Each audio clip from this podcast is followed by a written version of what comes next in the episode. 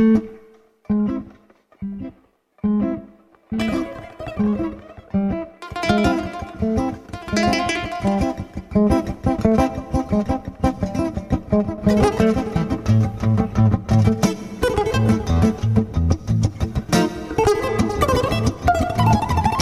hetente péntek este 8 órakor a Látszótér rádióban, egy oroszos óra törökösen. A kvíz kérdés következik. Elölről a bükköny rokona, hátulról mozogva eljut, össze-vissza déli fűszer. Mi az?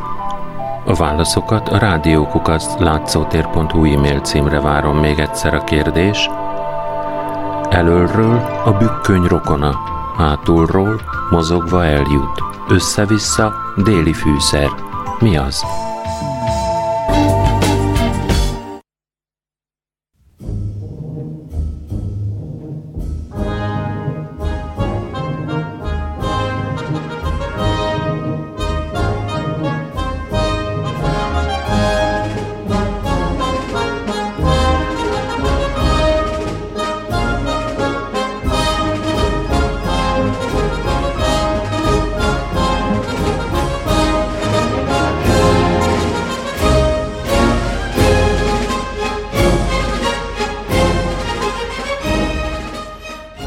Nikolaj Vasiljevics Gogol 1809-ben született Szorocsinciben, ez a Poltava közelében található Ukrajnában, és 1852-ben hunyt el Moszkvában. Ukrán születésű volt tehát, de orosz regényíró, novellista és színműíró. A Holt lelkek és a Köpönyek című elbeszélését a 19. század orosz realizmusának alapművei között tartják számon. Gogol életműve éppen annyira kulcsfontosságú az orosz irodalom történetében, mint Puskiné. Mindkét művész alkotási módszere, felfogása a következő nemzedékek számára jelölt ki utat. A 19. század második felében néha túlságosan is sarkítottan fogalmazták meg a puskini hagyomány a művészet szabadságának öntörvényűségének hitvallását, és a Gogoli út, a küldetéses, morális állásfoglalás, a művészet és élet közvetlenebb egymásra vonatkoztatását.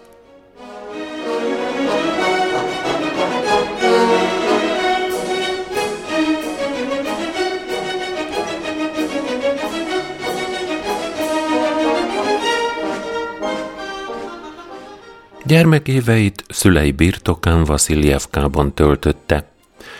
Apja Gogol Janovszki művelt, irodalommal foglalkozó földbirtokos volt. A Commedia dell'arte és az ukrán bábszínház hagyományait felhasználva színműveket írt. Gogol gyerekkorának helyszíne az ukrán vidék volt.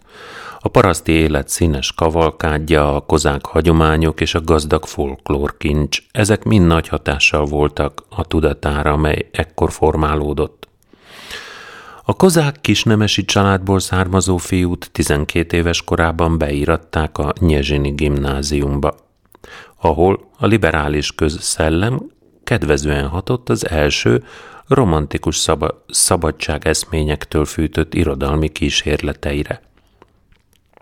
Már ott a Nyezsini gimnáziumban felhívta magára Gogola figyelmet az éles nyelvével és a művészi hajlamaival. Az irodalmi kör újságában jelentek meg az első prózai és verses művei, az iskolai színi előadásokon pedig nagy sikerrel alakított idős nőket és férfiakat.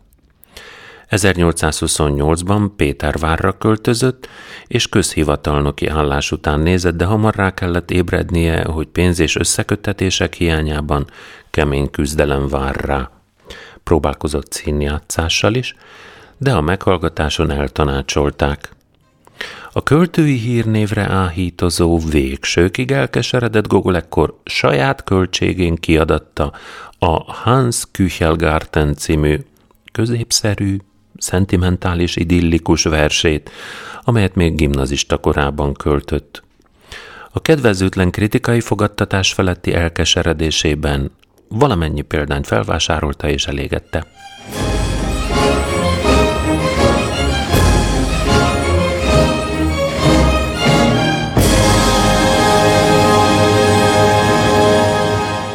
Feltehetően az emigráció gondolata is megfordult a fejében, ugyanis magához vette azt a pénzt, amelyet anyjától kapott a Vaszilievkai birtokot terhelő jelzálog kölcsöntörlesztésére, és a németországi Lübeck kikötőjébe hajózott. Onnan azonban mégsem Amerika irányába vette az utat, hanem Németországban utazgatott.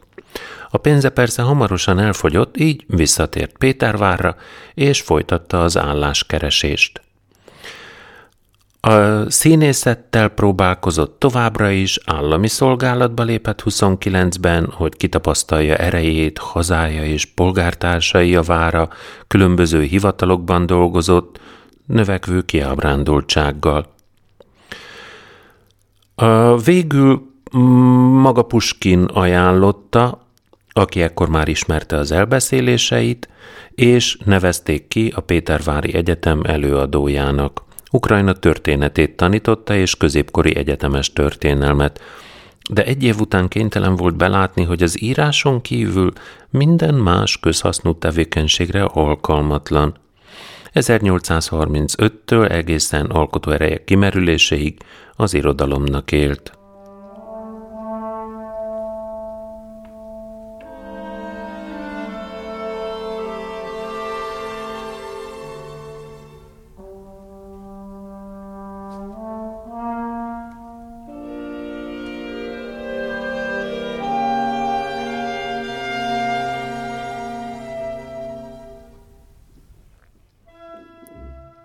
Péterváron különféle folyóiratokban publikált Gogol alkalmi jelleggel. Gyermekkori ukrajnai emlékeiben keresett menedéket a rideg valóság elől. A napsütötte tájat, a parasztokat és a szilaj falusi legényeket megörökítő történetekből nem hiányoztak a meseszerű elemek sem, az ukrán folklórból kölcsönzött ördögök, boszorkányok és egyéb démonikus, fantasztikus teremtmények, amelyek ennek a világnak a szerves részét alkották. A realisztikusan ábrázolt jelen és a romantikus irreális múlt összefonódása a Gogolnál egyfelől a komikum forrása, másfelől utalás a gonosz állandó jelenlétére. Ilyen előzmények után jelent meg első fontosabb műve, a kétkötetes, nyolc elbeszélés tartalmazó Vicsirana hútyre Bliss Gyikanki, esték egy gyikankai tanyán.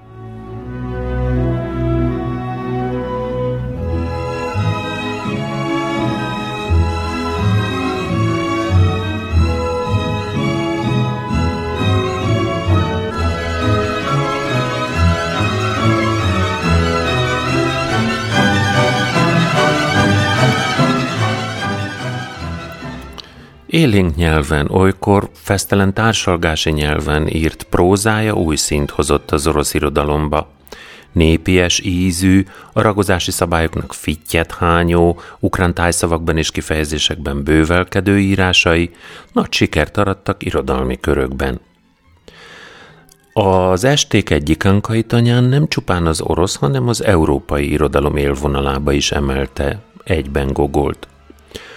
Ernst Theodor Amadeus Hoffmann és Ludwig Tieck hatása és az ukrán folklór eredeti módon kapcsolódik össze ezekben a novellákban. Keretes szerkezetben, fiktív elbeszélők bevonásával meséltet el történeteket. A Szorocsinci vásár, emlékszünk ott született, nem csupán vidám ördögösdi, mert a mesélő lírai reflexiói a végén a mulandóság fölött érzett csöndes bánatba sűrűsödnek, a középkori karneválok hangulatát utánzó lakodalmi tánc ábrázolása pedig még inkább felerősíti ezt az ambivalencia élményt. A Szent Ivánéi, Vécsernak a Nunyi Ivának Upala, boszorkányos történet, a mélyén pedig ott van a bűn, a bűntudat és a bűnhődés rejtett összefüggései. A májusi éj, Majszkaja és a karácsonyi éj, Nocs Peridrasgyistvom, Szerelmes párjai a boldogság törékenységét és nehezen elérhető voltát tapasztalják meg, mindenféle mesés, babonás, tündéres kellék és díszlet segítségével. A szörnyű bosszú, Strasnaje Miestyj, talán a legsötétebb és legfantasztikusabb darabja ennek a ciklusnak. Romboló erők, ördögi varázslatok tobzódnak. Elsöpör minden emberi törekvést az élet és a boldogság megteremtése. A romantikus közizlés folklór iránt érzékenységének köszönhette ez a szélesebb elismertségét.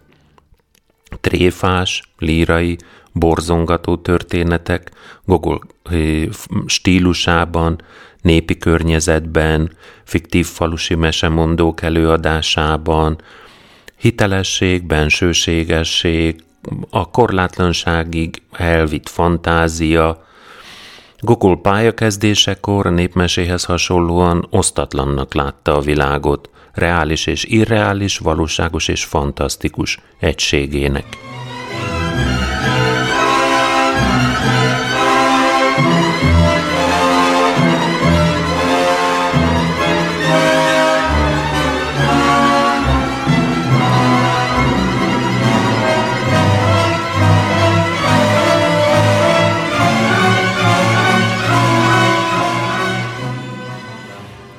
Gogol tehát az első két kötetes művével azonnal egy csapásra híres lett. És az első csodálói közé tartozott Alexander Pushkin, valamint Vasily Zsukovsky, akiket már korábbról ismert. Szergei Aksakov író és Vissarion Belinsky, a neves kritikus is nagyra értékelte az elbeszéléseit. 1831-ben Gogol kilépett az állami szolgálatból, és a Hazafias Intézet nevű bentlakásos leányiskolában vállalt történelemtanári állást. Ezt követően nevezték ki, amint már említettem, a Pétervári Egyetem világtörténelem tanszékének tanársegédjévé. A Gogol azonban nem érezte magát alkalmasnak erre a feladatra, ezért felmondott. Közben lázasan dolgozott két újabb könyvén, a Mirgorod és az Arabeszki, arabeszkek. Ezek 1835-ben jelentek meg. Az esték folytatásának szánt Mirgorod ciklus négy darabjában mély szakadék tátong a szerző romantikus valóság kerülése és alapvetően pessimista életfelfogása között. A Mirgorodban és az arabeszkekben olyan elbeszéléseket találunk, és az elbeszélések mellett művészeti és irodalmi tárgyú eszéket is, amelyek remek művek. Ezek közé tartozik a régi módi földesurak, a víj, a taraszbulba, az arckép, a Nyevszki prospekt és az őrült naplója. A dicső kozák múltat idézi, epikus erejű és hangulatú taraszbulba ezek közül a, az elbeszélések közül, a taraszbulba mondjuk épp a jelenből való menekülést példázza. Hangvétele alapján a, a taraszbulba a 19. század első évtizedeire jellemző közép- és kelet-európában virágzó nemzeti eposzok sorába tartozik, bár nem verses formában, hanem prózában írta. A záporozsi kozákok hősiességének állít benne emléket, akik hol a tatárokkal, hol a lengyelekkel csatáztak. A Povestja Tom Kakrasorilsa Iván Ivanovics s Ivánom Nikiforovicsem, hogyan veszett össze Iván Ivanovics Iván Nikiforovicsal című kis regényt, minden humora ellenére áthatja a létezés vulgáris és aljas volt a felett érzett keserűsége. A Mirgorod novelláiban közös a sajátos gogoli fantasztikum, illúzió és valóság keveredik, ennek komikus és lírai változata, nyelvi sokszínűség, például a régi énekmondók stílusának az imitálása, történelem, legenda és mese elemei ötvöződnek, középkori karneváli hagyományok elevenednek meg. A víj még az előző novellak a Gyikánka ciklus világához kötődik, a hétköznapiság és a rém történet kapcsolódik benne, a régi módi földesurak az Ovidiuszi átváltozásokból ismerős Filemon és Baucis mítusz, mítosz sajátos gogoli transformációja, az arckép, a Nyevszki prospekt és az őrült naplója viszont már Gogol tájékozódásának az új irányát jelzi. A folklórtól és a történelmi tematikától a nagyváros és a kisember világa felé fordul. Még a romantika művész novelláinak mintájára, de már távolságtartással, a költői esített élet alászállításával, fonákságának bemutatásával. A Mirgorod elbeszélés kötetének legjobb darabjában, a Taraszbulbában a kozákság kultuszát hozta az orosz prózába, és ez szemlátomást stílus összhangjaként lángoló nyelven írt, népköltési ihletű, valósággal ritmikus próza.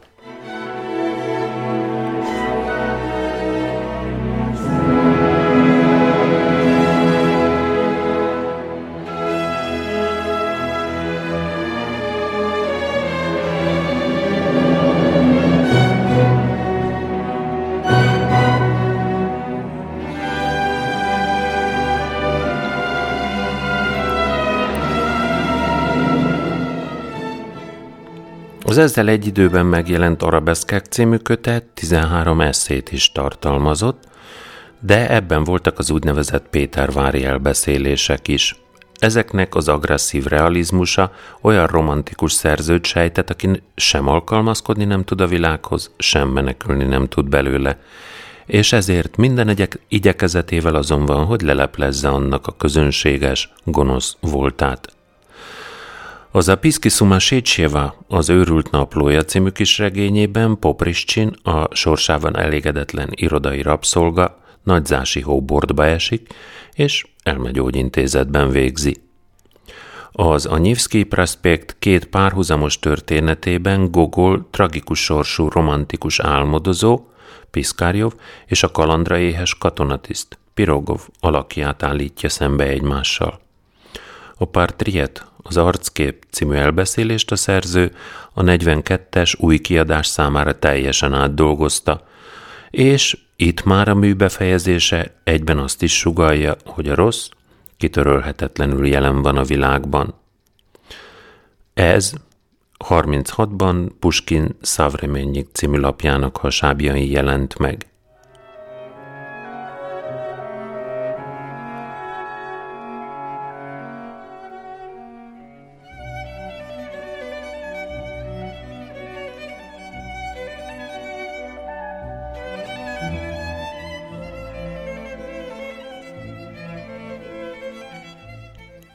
Gogol tulajdonképpen népmese jártatlansággal érkezett szerencsét próbálni Pétervárra, de mennél jobban kiismerte magát, annál inkább érezte az otthontalanságát a nagyvárosban, ahol az ember ábrándjai és a külvilág között, képzelgés és köznapiság ellentétében ő maga is morzsolódott. Ez az élmény, a meghasadt létezés vonulát valamennyi jobbára az Arabeszki című kötetben megjelent Pétervári elbeszéléseken. Művész témáira a német romantika, kiválta már említett Hoffman hatott, akár csak Hoffmannál, Gogolnál is az éjszaka, az álmok, a víziók, a szépség világa, és ez szétfoszlik, megsemmisül, komikussá válik a nappal kiábrándító közönségességében. Ennek megfelelően a hivatalnok novelláiban az élet és szerűtlenségek halmaza, amiben a valóság, mint rögeszme, ez, erre példa például az orr, és a rögeszme, mint valóság, ez meg ugye az egy őrült naplója, formájában jelenik meg. Ezeknek a novelláknak a többségében a kisember tudattalan szorongásait veszik magukra, ezek az abszurd históriák.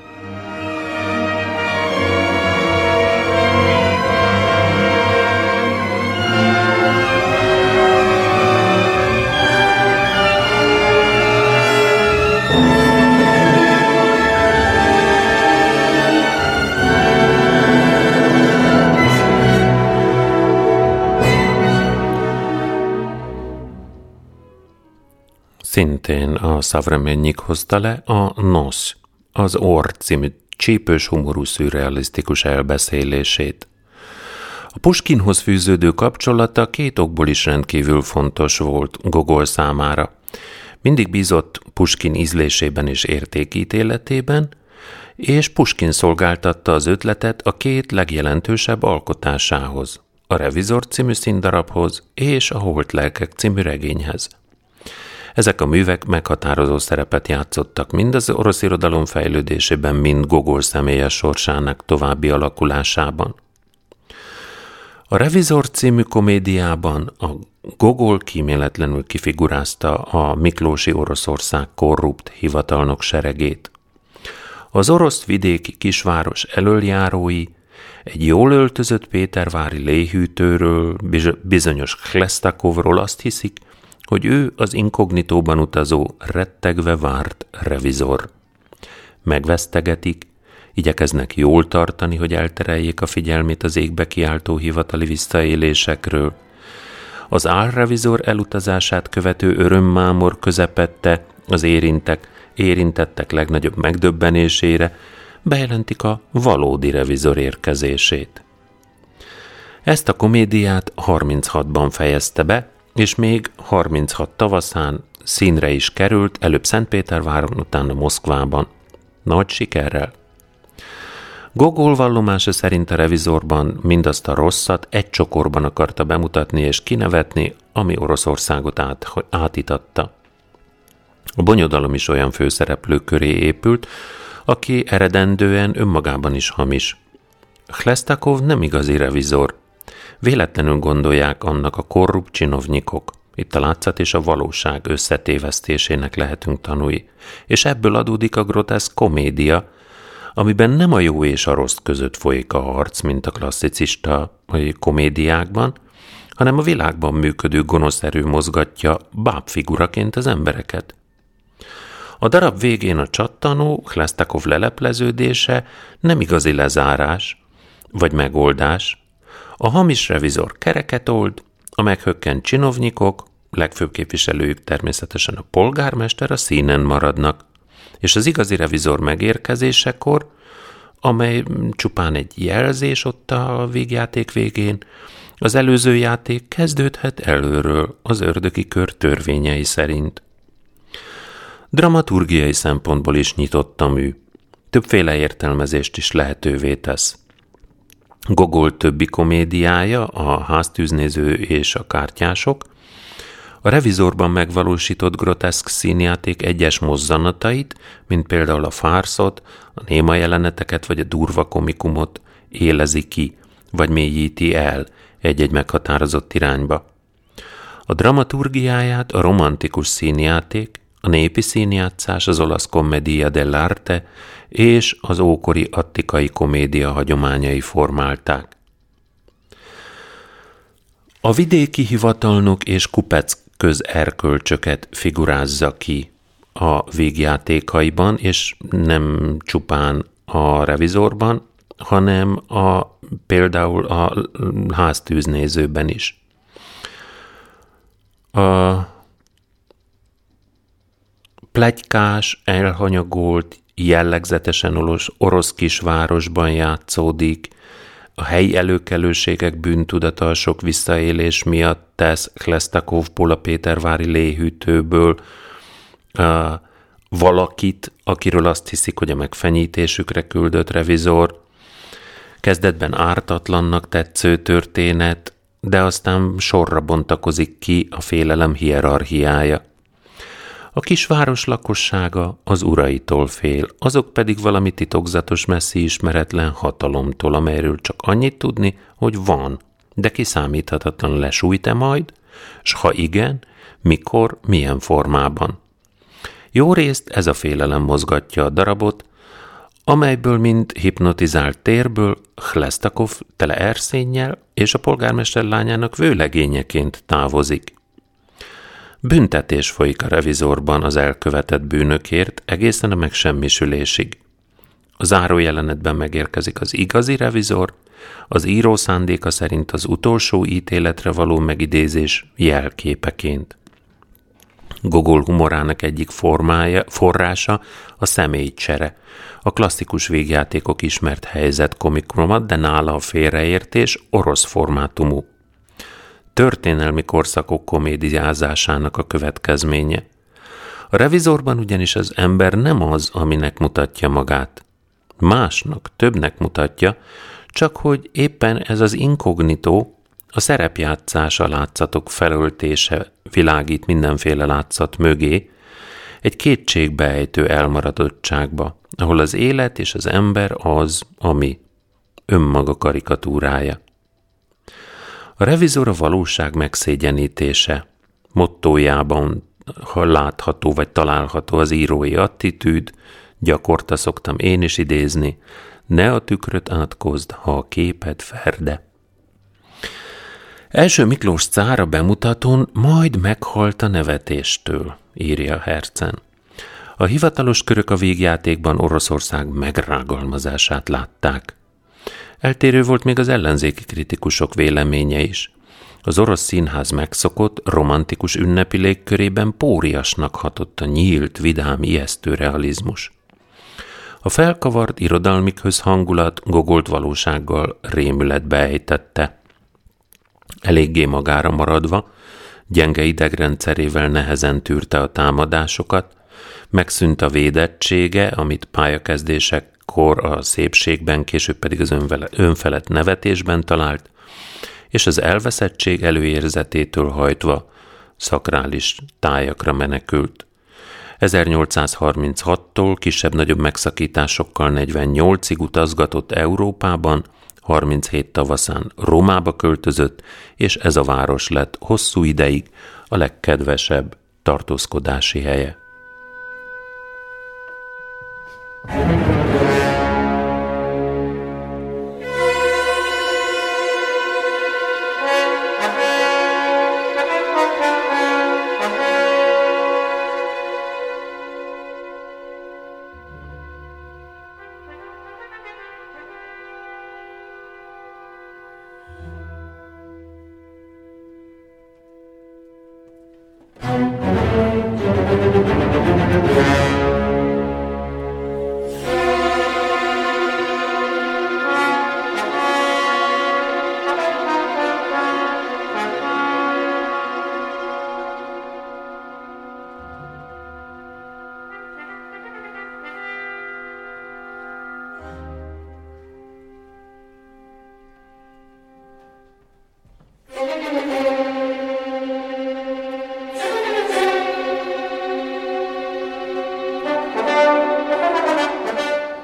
Az itáliai légkör megfelelt ízlésének, és némiképp patriarchális, vagy nevezzük nevén primitív vallási beállítódottságának.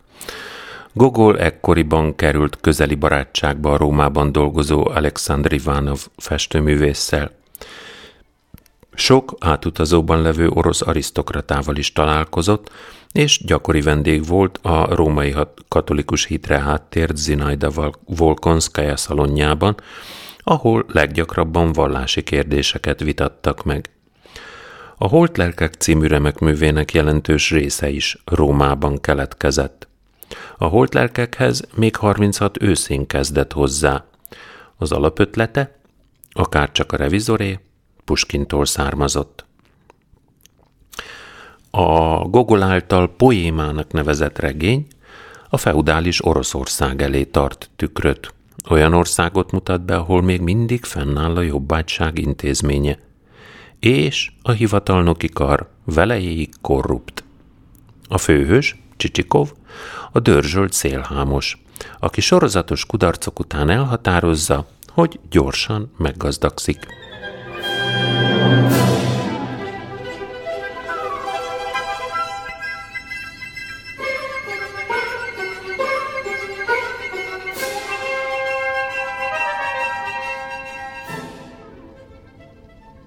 Remek, bár törvénybe ütköző tervet eszel ki. A földes uraktól megveszi azokat a nem régiben elhunyt jobbágyokat, vagy lelkeket, ahogy Oroszországban hívták őket, akiknek a halálát még nem vezették be a jegyzékbe, és így hivatalosan élőnek számítanak.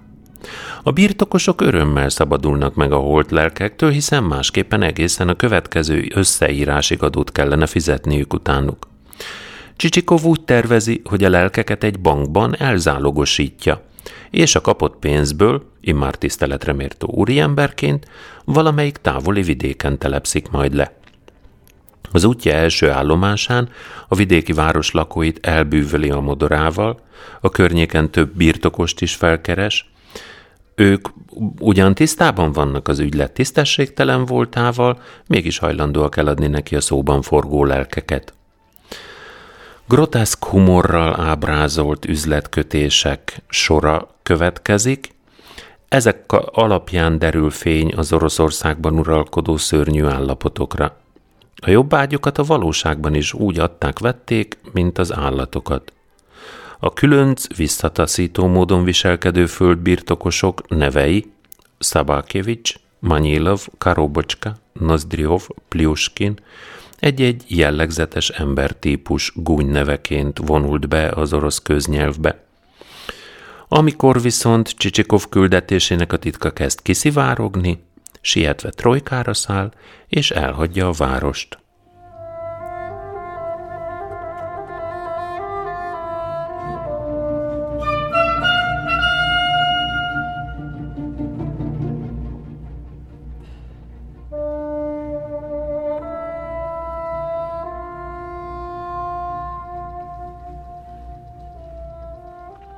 A holt lelkek írása során eredetileg Dantei hármasságban gondolkodott.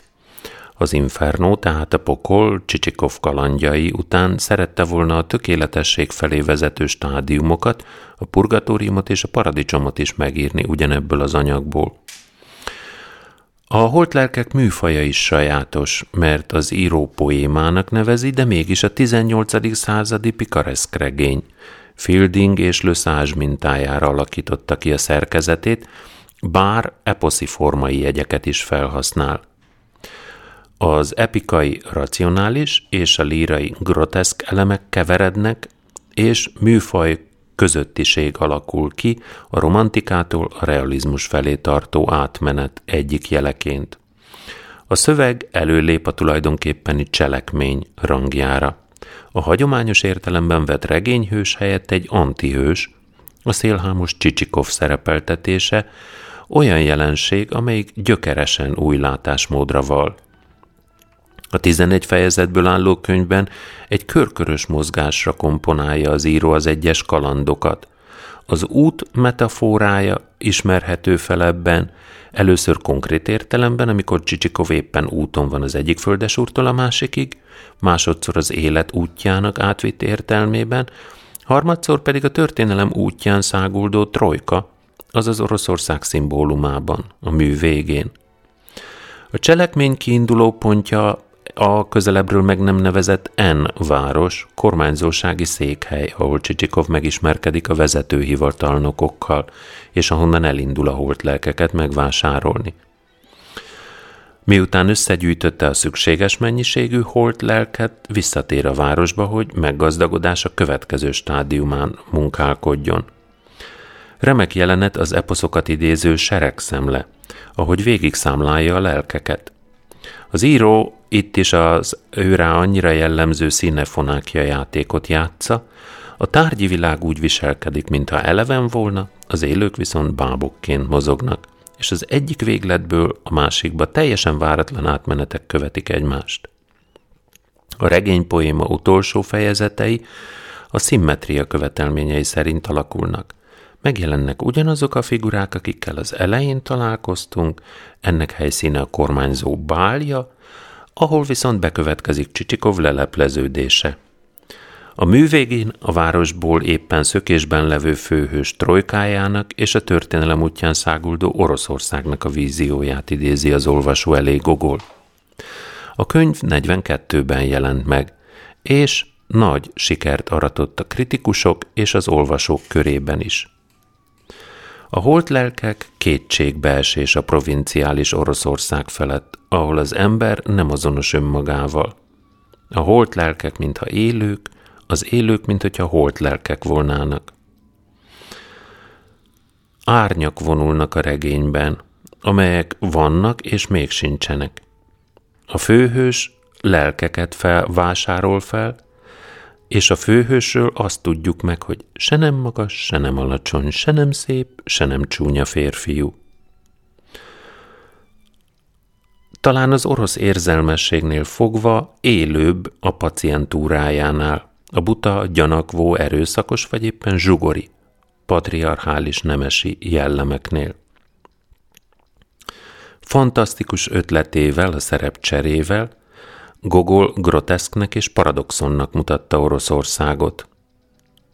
Úgy, mint egy roppant teret, és ebben a térben, mint roppant misztifikáció, a határtalan és a semmi együttes képzetét keltette.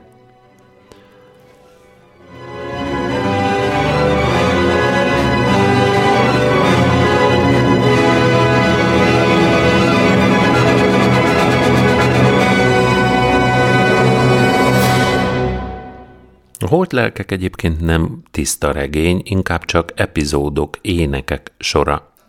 Ezeket Csicsikov személye, a vállalkozása tartja össze, és ebben tulajdonképpen hasonlít a világirodalom nagy pikareszk regényeihez, a Don Quixote-hoz, a Gilles vagy a Tom Joneshoz. Sőt, a 19. századi változatukhoz, a Pickwick Clubhoz is. A keret ugyanolyan, a, ugyanúgy, mint a revizoré, anekdotikus. A központi hős szintén kalandor, aki a nagyvárosból, a civilizációtól ereszkedik a nemzeti életformába. Csicsikov azonban Klesztakovval az alkalmi szélhámossal szemben már hivatásos hazardőr. Ebben a minőségében Csicsikov az a kihívás, amelyel Gogol mint egy válaszra kényszeríti a patriarchális Oroszországot.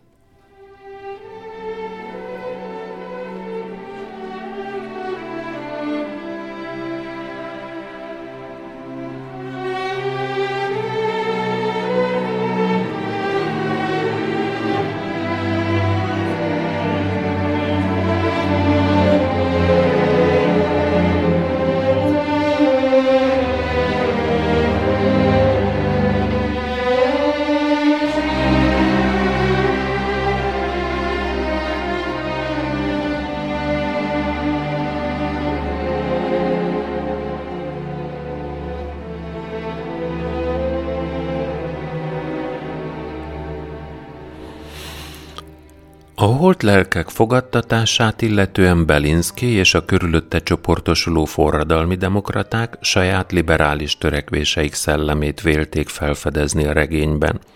Gogol népszerűségéhez még pluszban az is hozzájárult, hogy Puskin tragikusan korai halála után őt tekintették az orosz irodalom vezéralakjának. Az író maga eléggé sajátosan értelmezte ezt a vezető szerepet – azt tapasztalta, hogy a visszásságokat ostorozó művei nyomán fakadó nevetés jótékony hatással van a közönségre, de ennél többre érzett elhivatottságot. Úgy vélte, azért kapott Istentől írói tehetséget, hogy megmutassa népének, miként lehet tisztességesen élni egy gonosz világban. Ezért határozta el, hogy a holt lelkeket egyfajta prózában írt isteni színjátékká bővíti. A lélekmentő feladatra vállalkozó írónak szembe kellett néznie viszont alkotói energiái megcsappanásával. Több mint tíz éven át dolgozott a regény második részén, a holt lelkek második részén, viszont kevés eredménnyel. Az iratai között megtalált első négy fejezetvázlat és egy további fejezet töredék arról tanúskodik, hogy a negatív, groteszk szereplők megformálása kitűnően sikerült de a példaként állítandó erényes jellemek mesterkéltek, élettelenek. Gogol ezt úgy értelmezte, hogy Isten valamilyen okból kifolyólag már nem akarja, hogy méltóbb életre ösztönözze Gogol honfitársait. A holt lelkek megjelenésének évében adták ki először Gogol összegyűjtött műveit is. Ebben a kiadásban kapott helyet a Zsenyidba, a háztűznéző, ami egy sziporkázó vígjáték, és a Köpönyek című kis regény is. A Köpönyek főhőse egy szerény írnok, aki a nélkülözések és erőfeszítések árán végre meg tudja vásárolni azt az elegáns köpönyeget, meg tudja varratni magának, viszont amikor a szeretett ruhadarabját ellopják, belehal a bánatba. A jelentéktelen kisember tragikus sorsának ábrázolásához felhasznált számtalan, jelentőségteljes apróság láttán Dostoyevsky méltán nyilatkozhatta a realista írók nevében, valamennyien Gogol köpönyegéből bújtunk ki.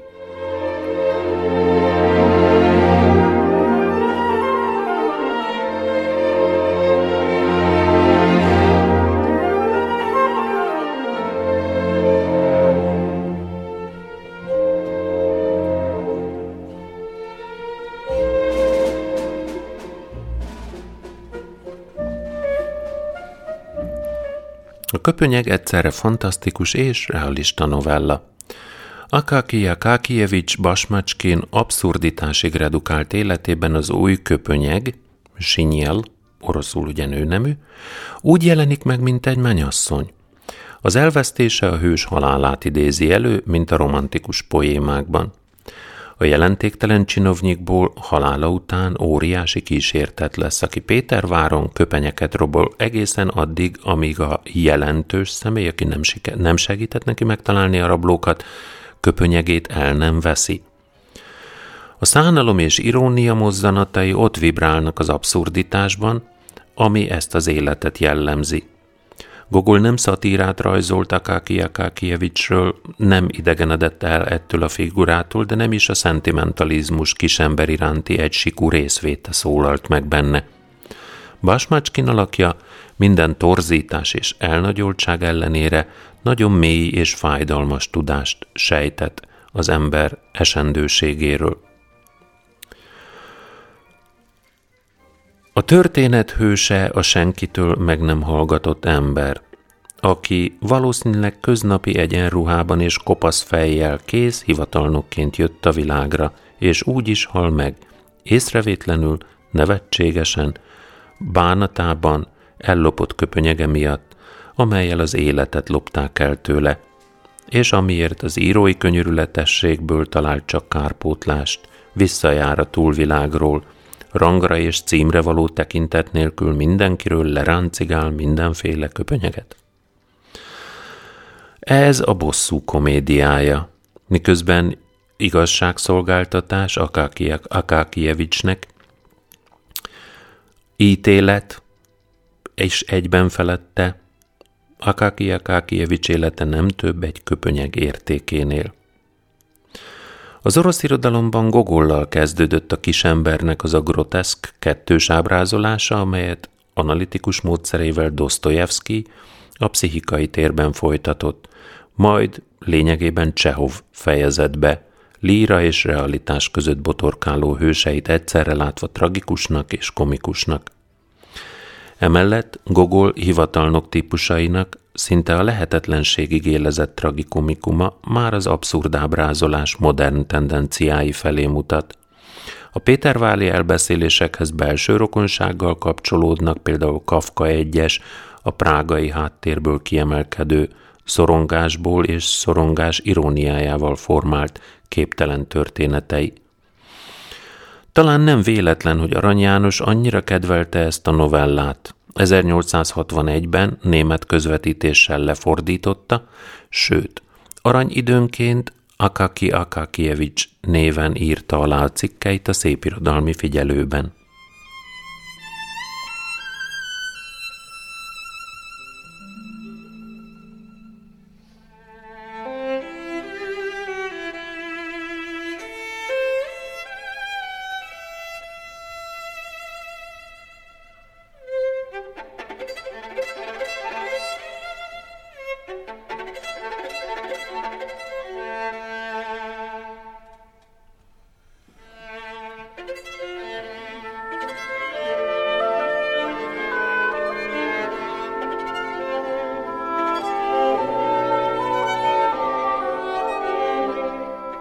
Városi kisember szorongásairól valóban Gogol kezdett beszélni.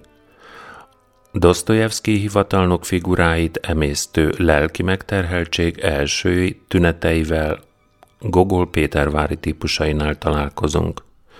De ő vitte a regénybe azt a provincia központúságot is, ami Turgenyevnél és Goncsarovnál lírai nosztalgikus árnyalatot, Tolstoynál pedig erkölcsbölcseleti értelmet kap majd. Sedrinnél pedig a gogoli groteszk egyenes folytatásaként szatirikus formákba öltözik. Fővonalában az orosz kritikai irány más társadalmi szellemi mozgást követ, igazol és formál, mint az egykorú nyugati, kivált a francia realizmus. Balzac, Stendhal és Flaubert regénye többnyire vidékről városba húzza a hőseit. Az orosz regény viszont városból vidékre kivéve Dostoyevskynél. Az egyiket elsősorban az individualitás, az emberi egzisztencia kérdései fűtik, nyugatiakat, a másikat a nemzeti távlat keresése, a történelmi önmegismerés, ami főként a parasztság, a vidéki nemesség és az értelmiség a patriarchális Oroszország sorsához, dilemmáihoz kapcsolódik. Puskin költészete az orosz irodalom édeni állapota. Gogol az irodalom szerepét nemzeti szereppé emelte, a kezdő nagy mozdulatot tette ebbe az irányba, az életjelenségek elrendezésére esztétikai helyett morális értékük szerint. Ezzel előkészítette Tolstoy és Dostoyevsky etikai szemléletét. A nemzeti bűntudat felélesztése, mint írói feladat roppant teherként a felelősség érzésével sújtotta a megkönnyebbülés reménye nélkül gogolt. Álmodozó lélek volt, de a pályáján ellenállhatatlanul sodorta a kiválasztottsága.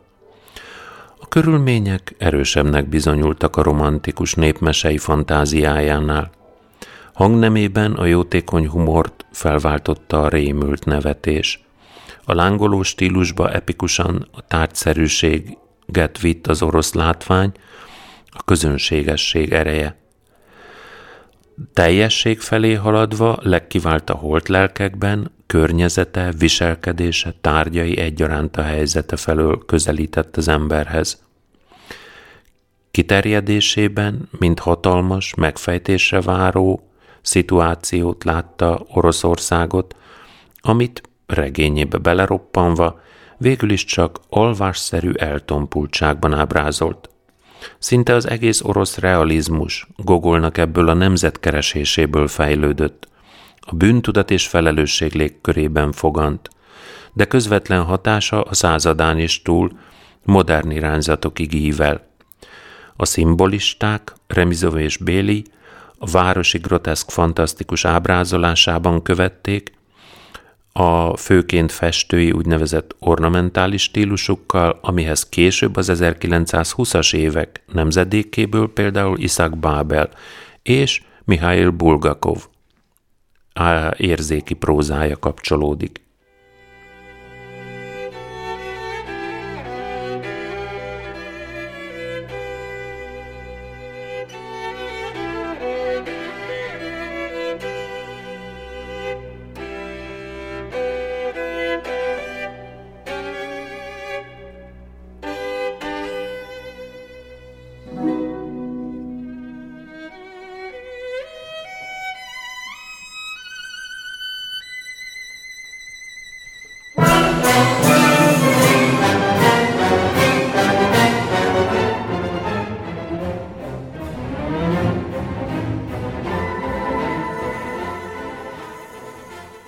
Miután beletört a bicskája abba, hogy a holt lelkeket tovább fejlesz a dantei hármasság irányába, elhatározta, hogy ha íróként nem is legalább tanítóként és prédikátorként bebizonyítja, még mindig képes megfogalmazni az Oroszország erkölcsi és anyagi felemelkedéséhez szükséges feltételeket.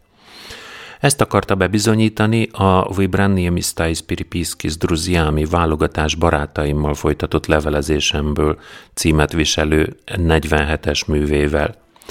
32 levélformában írt cikkében nem csak a konzervatív hivatalos egyházat dicsőítette, de mindazokat a hatalmakat is, amelyekről néhány évvel azelőtt még olyan könyörtelen megvetéssel nyilatkozott. Nem csoda, hogy a könyvet vadul támadták Gogol egykori csodálói, köztük elsősorban Belinsky, a kritikus, aki egy ingerült hangú levelében a korbács prédikátorának, a maradiság és a legsötétebb elnyomás védelmezőjének nevezte Gogolt.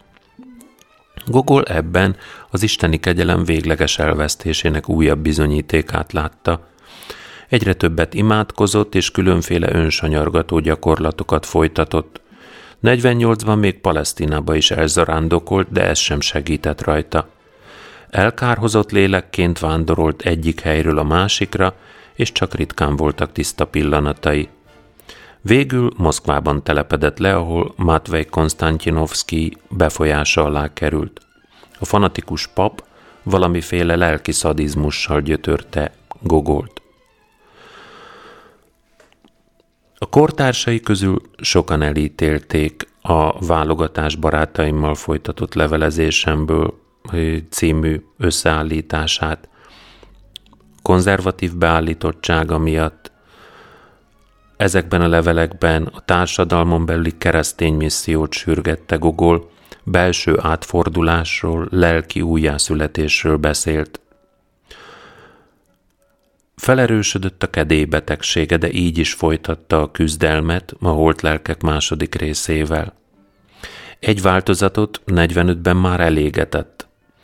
Az újabb 1852-re készült el, de az író elégedetlen volt vele a biztató kritikák ellenére. Akszakovék szalonjában olvasott föl belőle részeket, majd a halála előtti estén ezt a változatot is a kandallóba dobta. A megmaradt töredék alapján lehet csak következtetni a folytatás művészi és eszmei célkitűzéseire.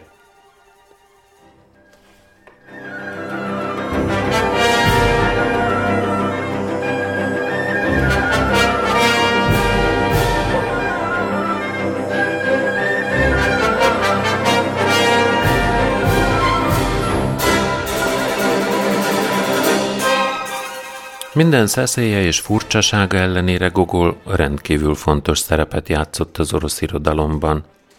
Elsősorban azért, mert Belinsky éppen az ő művei alapján fogalmazta meg a naturális, természetes iskola tanait, a retorikus, vagyis romantikus iskola ellenében, amelyek meghatározták az orosz irodalom további fejlődését. Gogol élen járt az orosz valóság feltárásában, Puskin egyszerű, klasszikus realista stílusát Lev Tolstoy, Ivan Goncsarov és Ivan Turgenev folytatta. Gogol díszes, nyugtalan stílusa pedig Fyodor Dostoyevsky, majd később Andrei Béli személyében talált követőre. A Gogol-féle leleplező realizmus hagyományainak ápolói közül elsősorban a nagy szatirikus szerző Szaltikov Sedrin neve érdemel említést. Műveiben Gogol az irodalmi hős rangjára emelte a kisembert. Lelki vívódásai Tolstoy és Dostoyevsky munkásságában folytatódtak, bár magasabb szinten, épp úgy, mint az a próbálkozása, hogy túllépjen a puszta irodalmon. Gogol realizmusa különleges. Az anyag és az eszközök gyakran fantasztikusak, de az ábrázolás, a látás az élet lényegéből igazságából fakad. Kortársai elismerték a zsenialitását, de különösen a 19-20. század fordulóján és az azt követő évtizedekben fordult erősen az érdeklődés Gogol nyelvi stilisztikai újításai felé. A magyar irodalomban Arany János és Gyulai köre figyelt fel először Gogolra, Arany, amint már említettem, német fordításból lefordította a köpönyeget. A Komlós Aladár szerint a, a, az utolsó magyar című töredék, illetve a fennmaradt vázlat a Taraszbulba lényeges motivumaival egyezést mutat. Gogol műveinek közvetlen hatása nehezen mutatható ki, az kétségtelen, hogy a korai novelláinak többé-kevésbé idillikus hangvétele nyoma, nyomot hagyott Gyulai Pál egy régi udvarház utolsó gazdája című kis regényén, és a 19. század végén hatott elsősorban, sajátos módon főként az erdélyi vagy erdéllyel mélyebb kapcsolatban álló írók kedvelték, például Zilahi Lajos.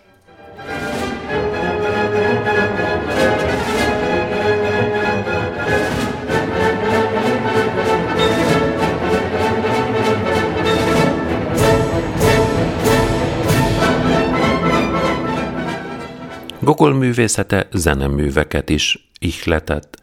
A karácsony éjszakája című műve nyomán készült Csajkovszki Vakula Kovács című operájának szövegkönyve, és ennek az átdolgozása a Cárnő cipellői. Ugyanezt a történetet dolgozta fel Rimsky-Korszakov operája a Karácsonyi éjszaka. Muszorszki a Szorocsinci vásárból komponálta az azonos című vígoperáját, Gogol elbeszélésre támaszkodik Rimsky-Korszakov májusi éjszaka és Sostakovics az Or című operájának szövegkönyve. A háztűznézőn alapul Martinu a The Marriage, a revizoron Werner Eck operája.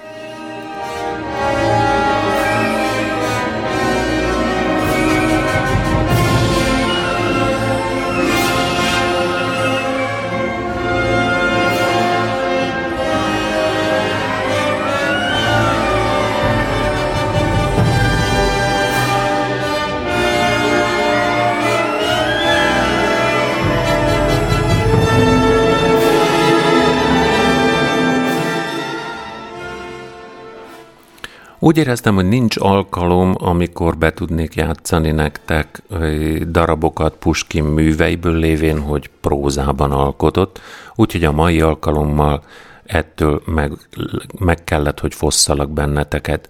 Viszont remélem kárpótolt az, hogy meg tudtam mutatni, mekkora nagyívű, jelentőségű író volt, és hogy mekkorák voltak azok az alkotások, amik utána kijelölték az orosz, orosz irodalom fejlődésének az irányát.